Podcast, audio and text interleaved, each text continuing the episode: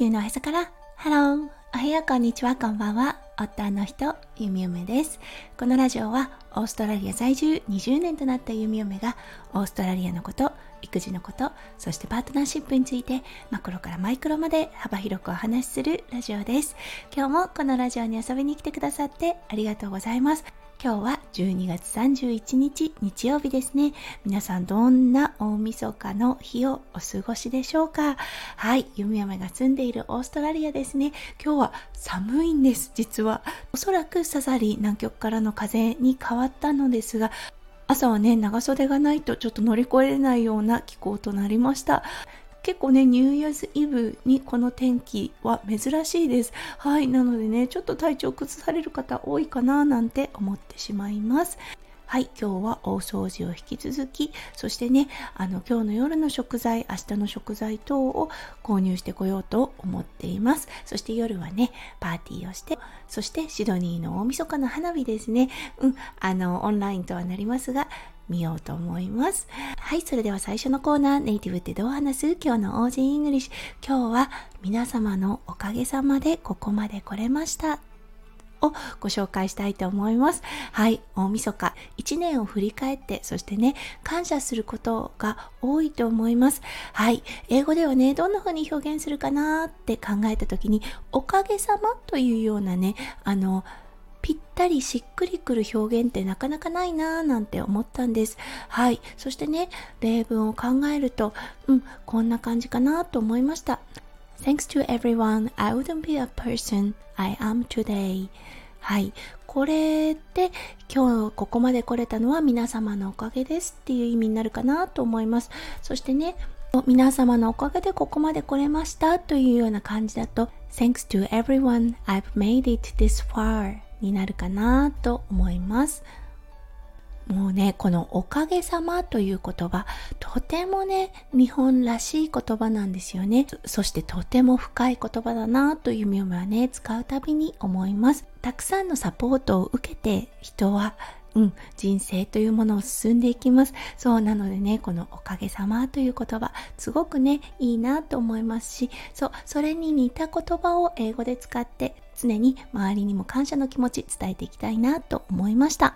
はい、それでは今日のメインテーマに移りましょう。今日のメインテーマは、おかげさまです。はい、それでは今日も元気に読み読めラジオをスタートします。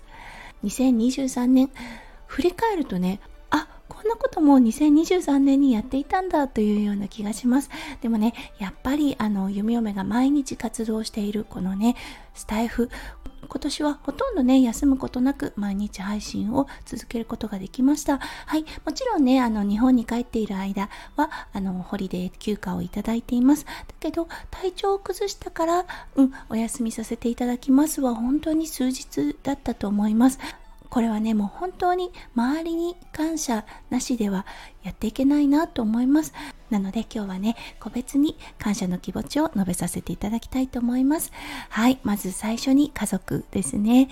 そう、4歳児のいる弓嫁のお家。はい、息子くんも、うん、あの、ママの活動の一環なんだっていうことを分かってくれています。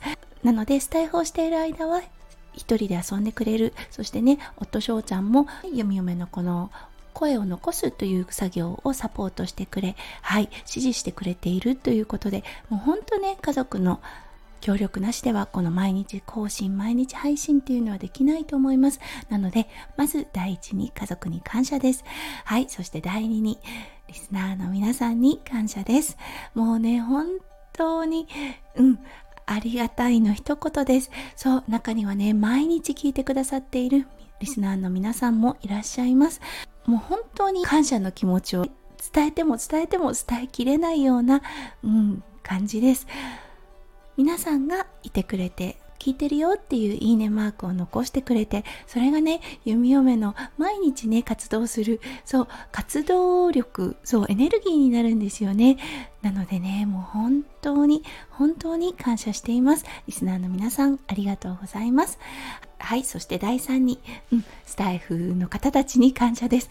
もうこれは、この場を使わせていただいていること、そして無料で使わせていただいていること、本当にありがたいなと思います。10年前までは考えられないですよね。音声を残すことそしてねそれがあの消さない限り一生涯残っているっていうこと。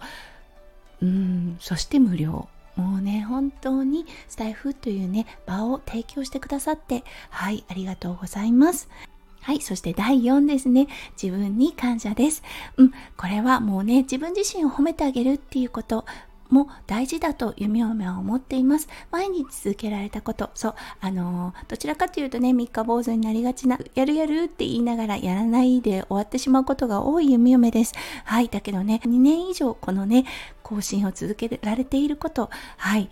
もうね、うん、偉いぞって思います。なのでね、自分自身にも感謝ですね。はい、ということで、2023年、たくさんのね、おかげさまがあって、弓嫁ここまで来れました。本当に皆さんに支えられて、そう、愛されて、2023年無事にね過ごすことができました今年の締めくくり本当に感謝の気持ちでうん終わりたいと思いましたので皆さんにありがとう。そしてね本当に本当に感謝していますという気持ちを残して2023年大晦日スタイフ最後の配信をしたいと思いました。そして2024年明日からですね気持ち新たに弓嫁ラジオも継続していきたいと思います。本当に皆様、うん、今年1年ありがとうございました。そして来年もどうぞよろしくお願いいたします。はい、皆さんの大晦日がとてもとても素敵なものになりますよう、弓嫁心からお祈りいたしております。それでは、良いお年をお迎えくださいませ。弓嫁ラジオ、弓嫁でした。じゃあね、バイバイ。See you next year!